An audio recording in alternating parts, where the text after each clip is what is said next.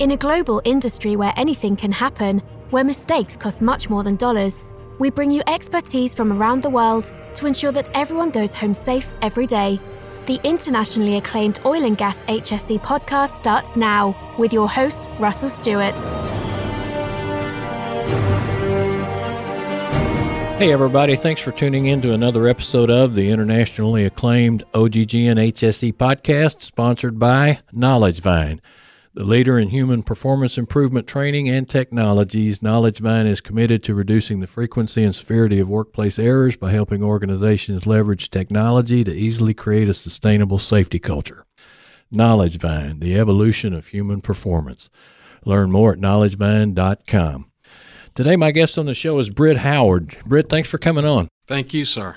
Well, Britt, we have nothing but quality guests on this show, and so as is often the case, you're a guy who has more letters after his name than you have letters in your name.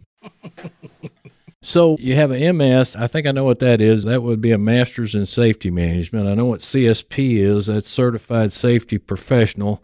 CRSP, that one, you got me beat on that one. So it's the same thing, but it's for Canada. So it's a Canadian registered safety professional. Oh, okay. All right. So, Britt, you're the vice president and group director assurance. Yes, sir. Assurance of what? Assurance is what we call in Worley health, safety, environment, quality assurance. So to make sure that we're performing our work the way that we said that we were going to do it, and business risk.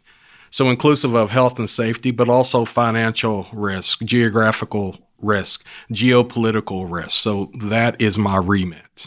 Okay. All right. Well, just real quick to let everybody know the kind of guest that we have on here today, you're going to want to hear what Britt has to say. If you've ever heard Britt speak before, in fact, we always put the LinkedIn URL for our guest, and we're going to do that with you. Folks, when you go in and look at his LinkedIn, there's a video of a speech that he did at the Women's Global Leadership Conference in Energy last year. This guy's the real deal you want to have on your show and talk about safety. Except, well, first of all, let me say two things. When you look at all of his qualifications and all of his certifications and his professional affiliations, if I were to read all those, it'd take up the rest of the podcast. However, Britt, after listening to your presentation at the Women's Global Leadership Conference in Energy, I almost canceled the interview because, as qualified as you are, I really can't have HSE people coming on the show who aren't excited about their jobs. you know, who just want to trudge through the drudgery all day long, check the box. You know, yeah. I. Uh, folks, you'll have to listen to his speech. You have no idea how facetious I'm being. So I'm going to shut up. And matter of fact, I'm going to let him tell you. Britt is extremely excited about his job, right, Britt? I am. I am. I'm blessed to do what I do. And I've shared in presentations and I share at home, I would do what I do for free if I could. I truly feel that a higher power, my God, has put me in a position to serve others when it comes to safety and health. Well, that's great. And so you've got more than what 30 years experience? I do. And you've been all over the united states? Yes sir. 15 countries? Yes sir. Four continents? Yes sir. But then here's the part that so you're an hse professional and also college instructor. There's a little line in here that actually there's two lines in here. When i look at your bio your bachelor's is in criminal justice. Yes sir from West State University. Uh-huh. Let's see, is that in the West Virginia State, State University. University? And you played football there too, right? I did. Okay, and are you from? I am Virginia? from West Virginia. Yes, sir. Okay. All right. So the oil and once you finally got into oil and gas, that brought you down to it into did. Texas. Okay. And we're recording, folks. By the way, we're doing this live. We're doing this from the Worley offices here in Houston. So how do you go from criminal justice and then it says you were a professional firefighter and then all of a sudden you're a safety management expert? Yeah, I'm gonna give you the short version. Okay, all right. So the short version is is I was preparing to go into federal law enforcement. And to do that at the time that I was preparing, you had to take a civil service exam. I was a good to great student in college, but I wasn't very good in taking tests. And I learned one way to become better at taking tests was to become comfortable taking tests. So I took just tests just to take the test. I had no interest in what the basic goal was, but I just wanted to become comfortable taking tests. So a fire department exam came up They had practice sessions to prepare people to take the tests. So I did that. And when I took the test, I scored in the top percentile and I was offered a job. The job paid $2,000 less than being a federal law enforcement agent. Important, but most important, I was going to be able to serve the people that I lived around in Charleston, West Virginia. So I became a professional firefighter in a town just over from where I grew up. That's how I became a firefighter. Okay, so how'd you become a safety expert? Fantastic question. So while I was a firefighter, I was awarded an academic scholarship because of what I did undergrad academically to go to graduate school for free. So when I looked at graduate school, which was Marshall University, I looked at the majors that were associated with what I was doing, and the only one that was associated with what I was doing was safety. Firefighter, proactive safety, reactive safety. I'll try it out. I really didn't want to go to graduate school. My mother convinced me to go to graduate school. And that was another element of a higher power lead me into my calling. And once I got into safety, I haven't looked back. My wife and I do as much work for free in safety, whether it's teaching CPR, writing children's books, or putting on children's conferences and workshops in safety as I do professionally. Hang on here. That's one more thing I was planning on getting to. You've not only published several articles, but you've also authored books on leadership and safety. Yes, sir. And then you said children's books too? Yes, sir. All right, tell me about those real quick. Oh, yeah. So we have a sponsor. We have a young person that we use, which is called Little B, who's our mascot. That's a better term. Little B is our mascot. When I played football, I was much bigger than I am now. My nickname was Big B. I played okay. on the defensive line, so I was Big B. So when we got into writing the books, we needed a mascot. So we developed Little B, my inner child. And Little B talks to children about traffic safety, about kitchen safety, about fire safety, about being personally connected to personal hygiene and stranger safety. So all of those are chapters within our books. That was the first book that came out. And then the second book that came out was Little B's behavior coaching. We wanted to say manners because that's what it's about. Right. Is practicing good manners, but we thought that would turn people off, so we used the word behavior. But those are the two books that are out, and we continue on with that legacy of writing and marketing the books. But then again, and my wife would be nudging me if she was sitting here. We give away as many books as we sell because we just want to share the learnings and the blessings that we've had as not only individuals, but also as a family. So can you buy them like on Amazon? Or? You can. You can Google Little B's safety coaching or good behavior coaching. All right, we'll, they're there. We'll put that in the show notes for sure, so people can find that. But let's get to the meat of why I really wanted to have you on the show. The cornerstone of our show is like the intro to the show says, everyone coming home safe. Mm-hmm. But we have this attitude, you know, it's an HSE podcast. So the only reason you'd listen to this podcast is if you're an HSE. Well, no, no. Everybody's interested in HSE. So this, even though it says HSE podcast, it's a podcast everybody should listen to because everybody, and especially the leadership in the company, you know, need to be focused on safety. And safety isn't about the expression I always use is safety cop. Mm-hmm. You know, he's hiding behind the bushes with his, you know, instead of his radar gun, he's got his clipboard. You know, he's trying to find somebody who's not wearing their safety glasses or, you know, gloves or don't put their seatbelt on and he's going to, you know, write everybody up and that sort of thing. Safety is about, and I hate to use overused words, but it really is about a culture. Mm-hmm. That's a good word. And that culture has to revolve around leadership. Correct. Right? Yes, sir and you have some pretty good ideas on that, and that's what I wanted to have you share with us today. Yes, sir. And I appreciate you opening up the conversation with sharing your own thoughts. I want to go back to what you said about the safety cop. About 12 years ago, I was attending and speaking at a safety conference, and I was at the bar drinking pineapple juice because I don't consume alcohol, but I was at the bar drinking pineapple juice. And a young man was sitting beside me, and we started conversing and he said, What are you doing here? And I said, I'm here at the safety conference. I'm going to be presenting. He said, What do you do? I said, I'm a safety guy because I don't go into what my position is. That's not important. I'm here to serve in the safety space. Actually, let me interrupt you right quick. Your position kind of is important around here at Worley. Aren't you like only one or two in this position or? Yeah, my position is one of two, but every position, all 53,000 positions at Worley are profoundly important. We just do different things. I do safety.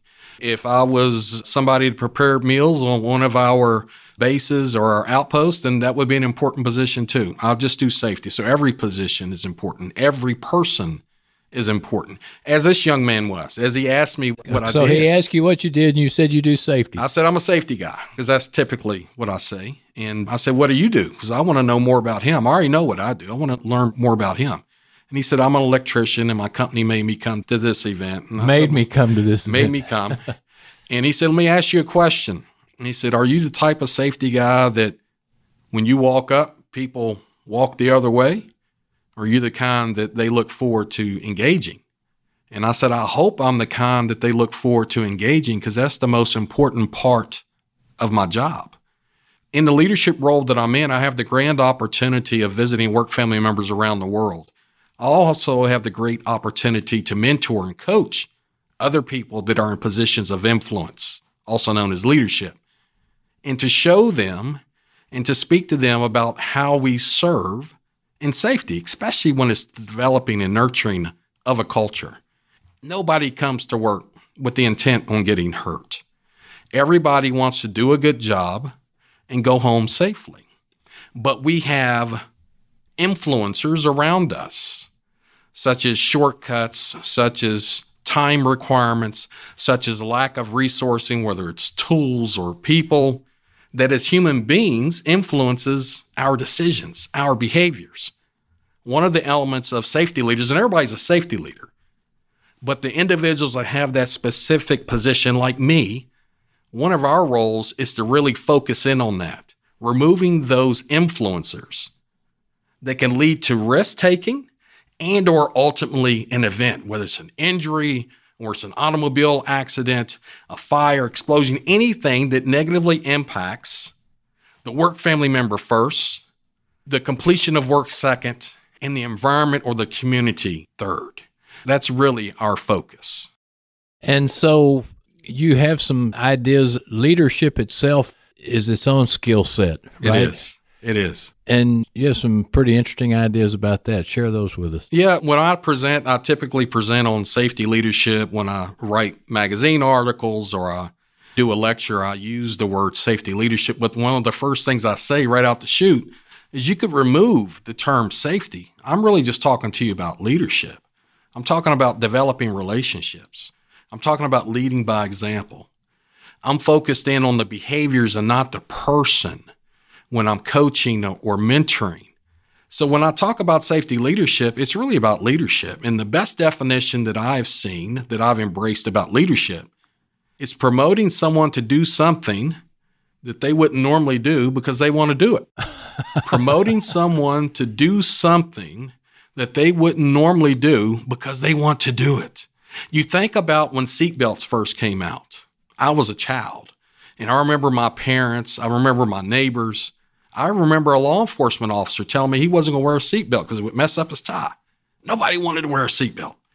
But the organization, as far as the United States government, put on and the states bought into it, and there was such a push to raise our level of traffic safety by the application of seatbelts, laws, commercials, marketing campaigns. And now I don't even think about putting on a seatbelt, it's automatic.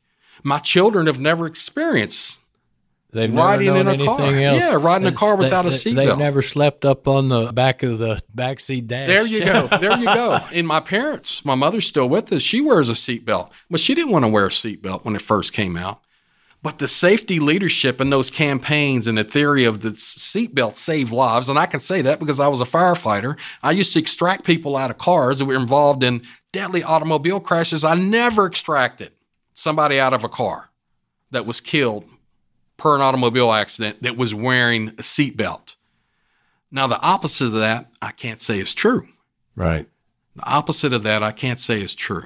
So that's an example promoting people to do something they wouldn't normally do because they want to do it. I want to wear a seatbelt now. My mother wears a seatbelt. She encourages other people to wear seatbelts.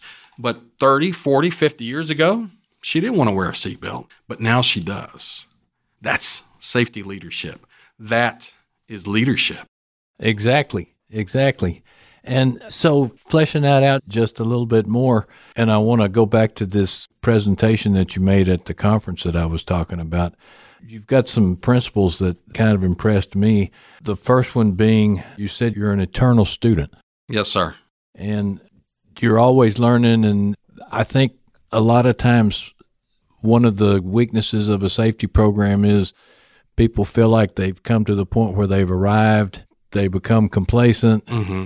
and then you know that deviation of standards begins to creep in and so one of the things that you've got to always be is this eternal student Yes, sir. where you're increasing your competencies Yes, sir. and uh, you know you're also a hard worker aren't you you put in a lot of time don't you I love what I do. I love what I do. It's not work if you love what you do. And of course that's what you talked about at the women's conference is find your niche right Yes, sir. And you probably heard me talk about my wife likes me to put down work, and I find ways to sneak. I sneak and do work at home. It's it's, it's amazing. but we've come to a solid place after being together for 20 years that she understands and she embraces that most of the time. But being an internal student, I think, is important for everybody. We will never know everything. No matter if you have a PhD from several universities, you've been around the world, you've been on earth for 200 years, there is something that you can learn. And there are as many people that can teach you something, no matter what age they are. I was just talking to a young lady yesterday who has a newborn, and she is so efficient in her job. And one of the things that we talked about was that she is learning patience from a six month year old. She's learning patience from a six month year old. So that's, yeah, we're all, uh, hopefully all of us recognize that we are eternal students. We always have the opportunity to grow and to develop. and then that goes along with your second point which was collaboration so that's you know you can learn from anybody and then the other thing that you have to have is the ability to adapt Yes, sir. And that can sometimes take a lot of patience on some people's parts. But that's back to that principle you were talking about trying to manage change and try to manage controls. Mm-hmm. You mentioned time management. Of course, well, I shouldn't say that goes without saying, but that is a critical aspect to leadership.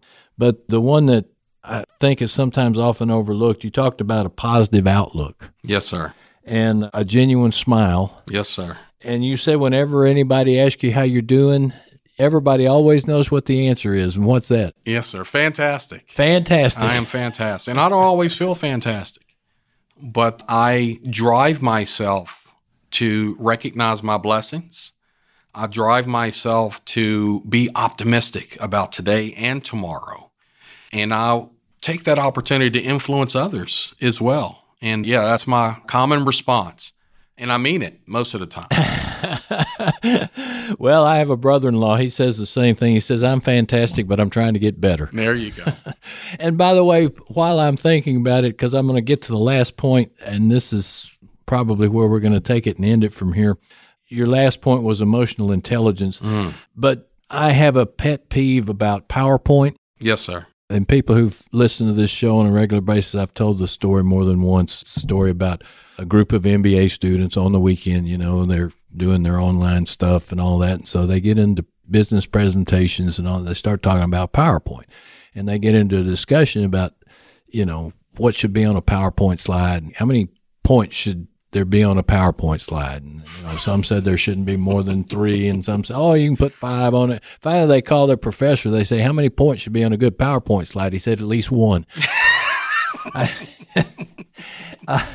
but anyway, you said in the summer of 2002 you went to a conference that changed your life. Yes, sir. So tell me about that. Yeah. So I worked for an oil operator, owner, and I was identified globally as one of their high potentials. So they sent me to a conference in Atlanta for a week with six other people from around the world that were identified as high potentials. The six of us spent that week with eight industrial psychologists going through scenarios of where our leadership capability was tested and or revealed and or developed inclusive of actors coming in, mock office settings, getting fake facts, and being observed on what we would do. Did you say facts? yeah. It's been a while, huh? exactly. Exactly.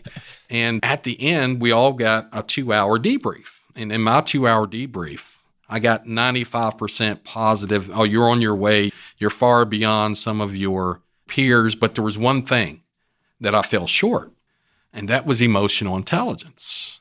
And I'd never heard the term before. And I said, Well, what's that? And they said, Emotional intelligence is being self aware and being able to respond and show emotions professionally and applicably based upon the situation. I said, okay. And they said, it's also using your emotional intelligence to influence the emotions of others.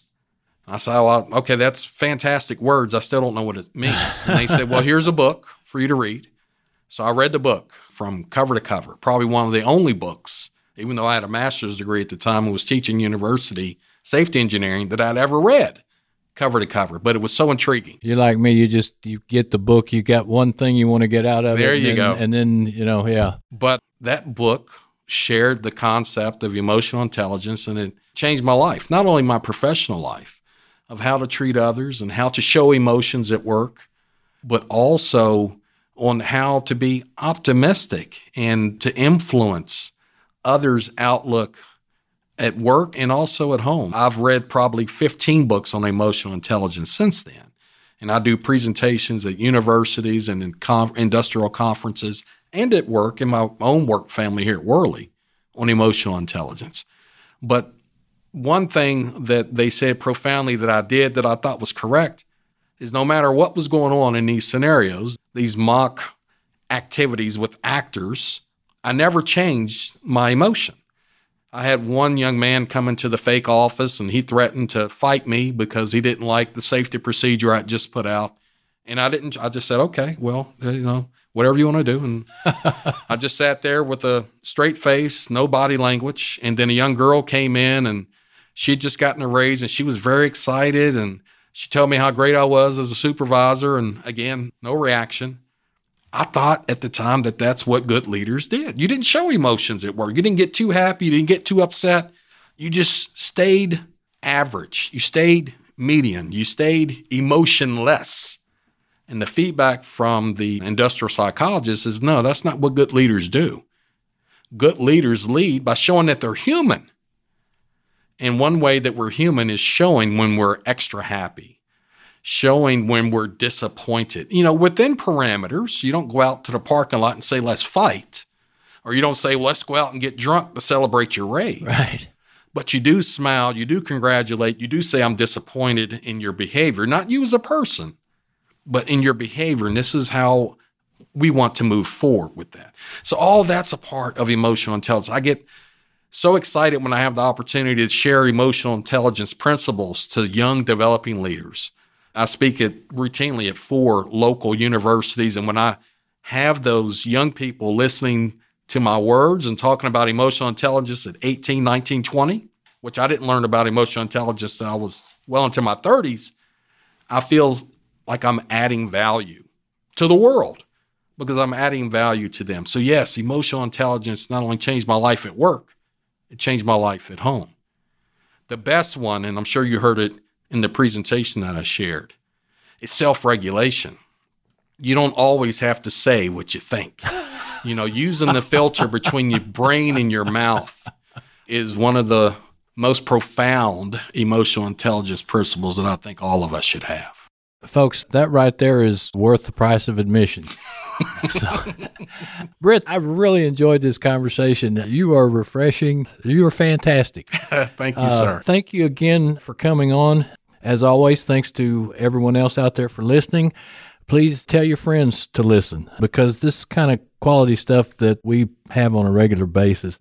Tell all your friends about us, post us on LinkedIn and your other social media. Leave us a review on iTunes or Spotify, or there's actually a review link in the show notes that you can punch on. And we really appreciate some of the nice things you guys say, some of the ideas you have for what you want to hear about on the show. So please tune in again next week for another episode of KnowledgeVine's Oil and Gas HSE Podcast, a production of the Oil and Gas Global Network. KnowledgeVine is your dependable partner for full service human performance and safety consulting. KnowledgeVine, error reduction that works. Discover more about KnowledgeVine and human performance by finding in the show notes our website link and other contact information, or just simply reach out to me on LinkedIn. And we'll see you next time. Tune in next week for another engaging episode of the Oil and Gas HSE podcast, a production of the Oil and Gas Global Network. Learn more at oggn.com.